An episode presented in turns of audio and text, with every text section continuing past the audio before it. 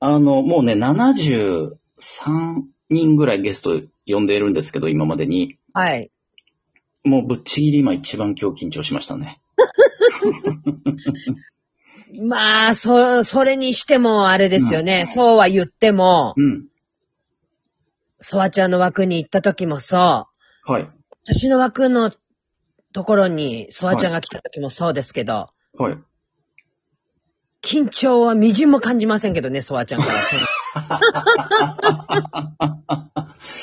いや、あのー始まる前のね、前室で今話してた時は別に緊張してなかったんですけど、ええ。まあ、あの、普通の、普通の人と話してる感じだったんですけど、始まった途端、スイッチ入るじゃないですか、さつきさん。やっぱり。そそうですかいや、入ってる入ってる。声の張りもそうだけど、やっぱね、なんか乗っかってくんですよ、声に。 だから、しかもほら、結構、なんつうの、普段聞けない話してくれたじゃないですか、さっき。はいはい。だから、これ、あの、取り逃したり、なんかし、ね録音失敗したら、めちゃくちゃもったいないなって思 って。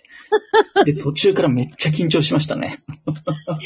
よかったです、よかったです。いや、もう下書き保存まで押した瞬間、ふーってなりましたもん。いや、でも、あうの、んソワちゃんの枠も毎回楽しみに聞かせていただいてますよ。嬉しいわ。あと、さうんつきさん,、DM の文章が怖いんだも ん。 何 DM の文章めっちゃそっけないから怖ーってなって。そう、あのね、私ね、うんそうなんですよ。これ電話もそうなんですよ。電話もそうなんだ。で、電話はもうね、出たくない。で、 だからこう、幼馴染とかからかかってくると、はい。なり終わるまで待って、はい。ショートメールではい。何って送る。うわ、いる、そういう人たまに。私ね、結構ね、はい。あの、単語なんですよ。単語。は単語で、だから例えば、うんあよろしくお願いしました。はいとか、了解しました。それだけなのね。だから男子っぽいよね、そういうとこ。い。めちゃめちゃ男子っぽい。そっけなって思いましたもん。いや、なんかね、あのーよく、LINE とかでも、はいダンサーの子とか、仕事の LINE とかで、結構この絵文字とかキラキラ文字みたいなのをうんうん。使ってくる人いるんですけど、はい。もうそれにも全部こういう感じ、返し方です。了解しましたとか、 ありがとうございましたとか、そんな感いや、それだって、業界じゃね、もう大先輩になるだろうから、下の子からしたら怖いんじゃないですかじ。そう、いやだけど、なんかそのキラキラで送ってこられると、うん。逆に、その、まあ、仕事の場合ね、仕事の場合だと、ちゃんと送ってこられると、はいえ、舐められてんのかなって思うんですけど、舐めてない、舐めてない。 多分舐めてないんだけど、あはいの。あーこの子ね、ものすごくいい子なのに、うんうん。多分こういうところで仕事が取れてないんだろうなって思う。もあったいなあい、なって思いますよね、やっぱり。なるほどね。だから普段は、例えばまあ、同じこう配信でわちゃわちゃわちゃわちゃやっていても、はい。この、連絡事項じゃないですか、これって。はい。はい。もうそのやりとりになんか、キャーキャーみたいな感じで返したりとかするようなものではないなと思うから、こういう返し方になっているだけで、なるほど。うん、例えば、いや、さすがいついつ暇ですからバーベキュー行きましょうよとかって、やったーみたいな感じでなるけれど、はいはい。でも、普通にこの、お願いしますっていうものに関しては、はいわかりましたっていう普通の返し方ですよね。え、それって、やっぱり、こう、今までの、そう、社会人経験というか、はい。が多分結構その、体育会というかね、だったと思うんですよ。男の人も多かったと思うし。はいはいはいそういうのが影響してるんですかね。いや、もう元からの性格じゃないかな。もうじゃあ昔からそんな感じだったですかそう、だから、なんかこう、女の子同士で集まってワイワイ喋ったりとか、はい。そういうのはもう苦手な方じゃないですかね。ああ、そうなんだ。へえ。なんか時間がもったいないなっていう感じです。へえ、え、学生の時それ、友達学生の頃からいましたで学生の頃は、うん。話しかけられれば話すけど、こっちから話すことはないっていう感じのスタンスだった。かっこよ。へ え。だけど、だけどね、16ぐらいの時に、はい。あ、自分から話しかけないと、はい。広がっていかないんだなっていうのも分かって、ああ。で、は自分から話しかけるようになった。へえ、そ、うんでもその時期にキャラ変するのって結構勇気いりませんあ、でもね、なんか、ねえねえ、なんとかかんとかお弁当一緒に食べようよとかそういうことじゃなくて、はいもはうい。普通にこの調子ですよ。そっけなく。そのまま で、そのままのトーンで自分から行くみたいな。そうです、そうです、そうです。へえ、そうなんだ。で、うん。お仕事っていおいくつぐらいから始めてたんですかえっ、とね、ズーははい。二十歳からかな。ズーっていうか、ズーになる前からなので、はいはい。芸能界は二十歳からですね。二十歳からなんだ。へえは。え、じゃあもう学生から即芸能界って感じですかえっ、とね、はそう、あのね、ススカウトされたんですよ。へえ。どこでそれがきっかけで、えっ、とね、クラブで、えズーに関してはクラブで踊ってる時、へで、その前もね、実はちょっとね、CM とかもちょこっと出たりはしてたんですよ。え。え、それは全 然所属も何もしてなくて、え、はあの、資生堂のい、はヌーダって、い、はい。あの、日焼けのオイルあるじゃないですか。ありますね、はあれが出た時に、い。はえー、CM にエキストラで出出て、い。へえ。声がかかって出たんですよ。たまたまその撮影をやるときには出てくれないかって言われて出たんですよね。